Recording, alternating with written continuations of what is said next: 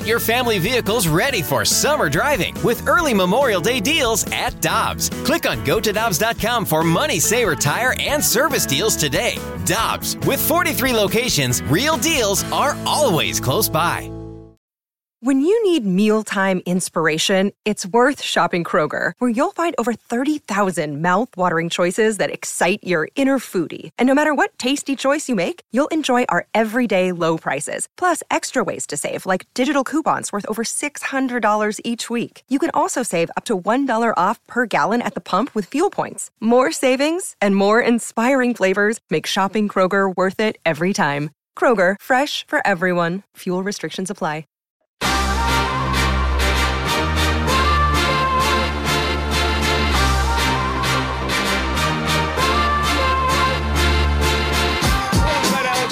Tanner Hendrickson. I'm Brandon Kiley. You've got BK and Ferrario here on 101 ESPN, and we are happy to go out to the 101 ESPN hotline to be joined by Joey Vitale. He's the Blues analyst for 101 ESPN and Bally Sports Midwest. He is our great friend, and he joins us each and every Thursday here on the show. Joe, we appreciate the time as always, man. How you doing today? Joey, Joey, Joey. fellas, fellas, fellas, fellas, fellas, doing great. Just ripping down the highway. Just left morning skate. It's a good few days off I know they're they're geeked and ready to get back after tonight against a very good Vancouver team. Joe, what'd you see from the Blues in their last two games? Because they lost both of them. We know that. Didn't get any points out of it. It, it seemed to me like their overall game was solid. What'd you see from them?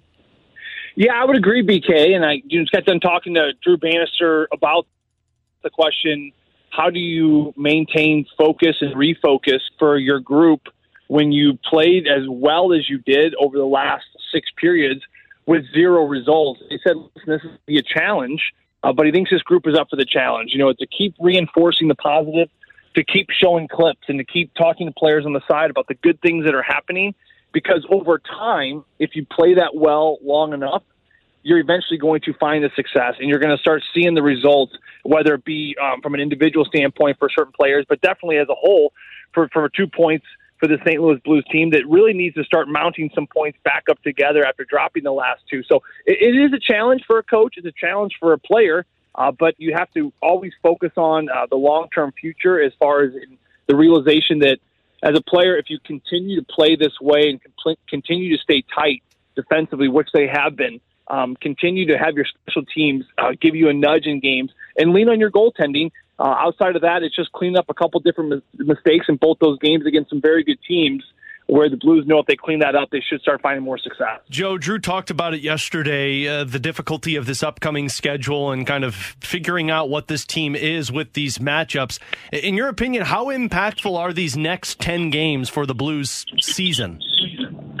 Well, Alex, I mean, listen, I think they're very impactful. I mean, you have Vancouver tonight at home before you go off to Carolina. Carolina's playing some a great brand of hockey right now, and then you come home for a four game swing with the Florida Panthers. They're good. New York Rangers, one of the best. Boston Bruins, one of the best. Even the Philadelphia Flyers, I think, has been the biggest surprise across the National Hockey League. I mean, they're they're they're of course uh, getting their nudge on the Eastern Conference and starting to climb their way up on the Eastern Conference as well. So, plenty of teams coming up. And I remember when Drew Bannister took over the job and they had a couple games there in St. Louis right before the Christmas holiday. Over the next ten games, and this was just zero and zero. Brand new coach, healthy coach there, and he said next ten game segment, which of course now they're they're about eight games into this segment, five and three, which are Bannister. He says the next ten games is, is going to be tough, and I loved his line at the time. He said, "We need tough. We need hard right now because we need to see where we're at." And I think as you approach the two more games in that segment and you enter into the next 10 game segment, of these chapters, uh, it's not getting much easier. And I think that we've seen some great spurts from St. Louis against some heavy teams, and we've seen some lackluster moments too. I think the biggest thing when you look at the opponents and how good they are, I think what Drew Bannister is learning and what these players continue to learn is you have to play a nearly almost perfect game as close to 60 minutes to give yourself a chance against these good teams. Now, when you go up against the Ottawa Senators, right? If you're playing the Columbus Blue Jackets, for example, you can get away from your game for 20, 22, 24, 27 minutes, right? You look at that Colorado team. They got away from their game for maybe eight minutes and then an unfortunate bounce by um, Devon Toews to seal it up. the Pittsburgh Penguins. I thought they played about 58 minutes, almost as well as you can against a very good hockey team. You know, Drew Bannister talked about was it you know Drew, uh, Scott Perunovich stepping outside the dots there on a pinch that led to the first goal set up by Evgeny Malkin. Was it a dumb penalty by Sammy Blais in the offensive zone? He probably shouldn't take. Yeah, and he knows that. But then you put this good power play on, on the ice against three with, with three or potentially four Hall of Famers one day. Those are things that you shoot yourself in the foot on. And when you're playing good teams, like I mentioned, you really have to play as close to perfect of a game as possible. So that's going to be the test again here tonight as the Canucks come to town. Joey Vitale is our guest for another couple of minutes here on 101 ESPN. You can hear him on the call for Blues versus Canucks. You can also see him occasionally on Bally Sports Midwest, as we did this weekend in pre, post, and intermission. Uh, Joe, I did want to ask you. You mentioned Scott Perunovich. He's he's had some great moments. He's had some tough moments, as you'd expect for a young defenseman. I remember a couple of years ago, we've used the clip occasionally of you comparing him to Quinn Hughes, and how you you see them both on the ice, and you think to yourself, "Man, I I think Scott." Perunovich can be that kind of a player. What have you seen from him in his game this year? And do you still feel like he has that kind of potential? Well, I mean, listen, I think the injuries have certainly prevented him from taking as big of a step as I think the Blues were hoping he would take. You know, the shoulder injury, the wrist injury, both requiring surgery. He missed basically two years of a development. And I think he's still trying to find his groove. You know, there are spurts and there's moments where it is Quinn Hughes like, and I think the biggest area is the way he walks the blue line. You know, Cale Makar does it the best. I think Quinn Hughes is a close second. And Scott Perunovich, when when he's feeling it, I think at the blue line he is just as deceptive, and he, maybe even more in some ways. You know what I mean by the offensive blue line. When you get it at the offensive blue, and he starts to walk, he starts to drag his body across. He does this thing with his shoulders, and he kind of opens up and swivels his hips where he can lose a he can lose the opponent winger um, a blink of an eye. I, and I see that in his game. I think the area if he wants to take the next step from an offensive standpoint, along with walking that blue line, is if he shoots the puck more.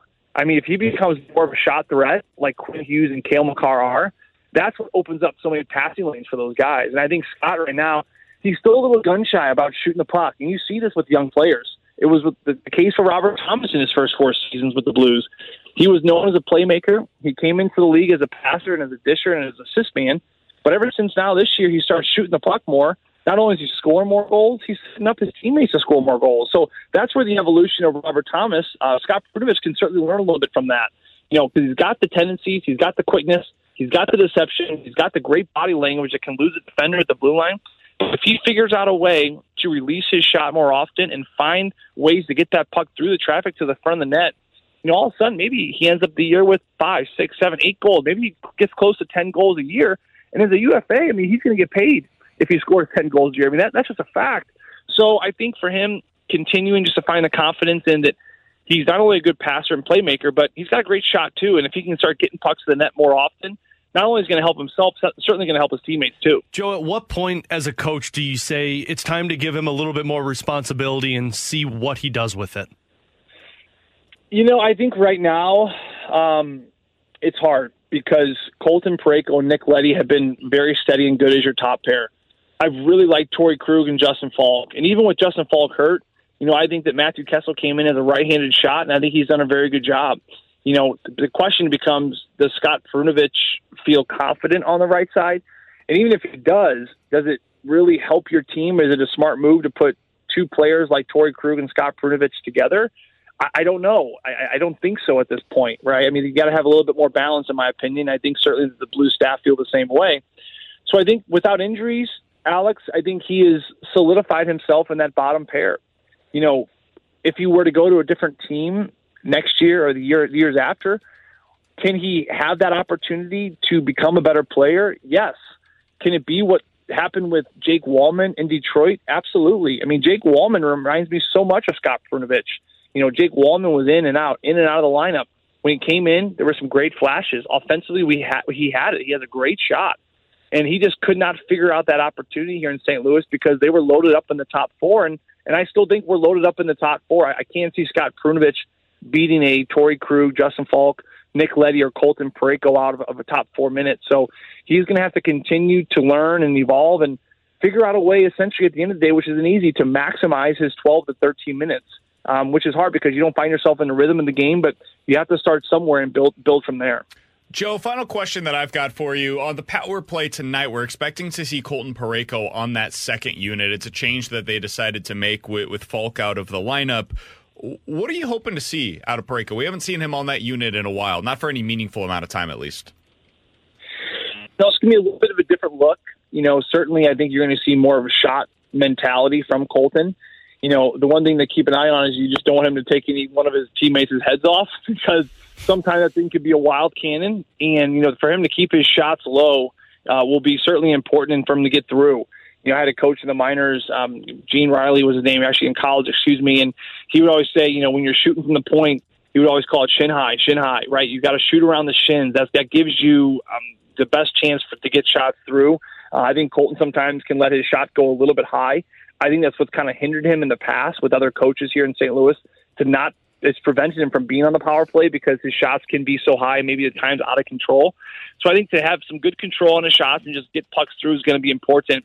Uh, but listen, he's also a big body that um, can get back and defend. You know, certainly you don't want to have all offensive minded personalities out there where then all of a sudden you're allowing chances against. And, and we have seen in the last handful of games where the opponent's penalty kill has kind of stifled the Blues a little bit, not only by killing them, but also by getting some offensive chances. So I think it's a great advantage to have Colton out there. I think he certainly has earned it. And for him to go out there and just use his gift, his gift is his shot. His gift uh, is to get his feet set to make sure he gets those shots off properly and ultimately keeping them down to uh, create scoring chances in front of the blue paint. And that's one of the areas that Drew Bannister wants to continue to see this team improve on is more bodies and more pucks to the net. Joe, looking forward to hearing you on the call tonight. Blues versus Canucks pregame with Alex starts at 6. We'll hear from Joe and Curb starting at 7 o'clock for a big one tonight between the Blues and the Canucks. All the best to you, man. Enjoy the game tonight. We'll talk with you again next week.